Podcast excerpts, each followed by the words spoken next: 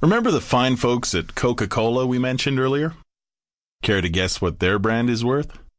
That's right. According to Interbrand, about 61% of the value of the Coca-Cola Corporation is brand. That's a lot of cash. Here's the monetary value of some other brands you'll be familiar with. So a brand is worth protecting and nurturing. But how?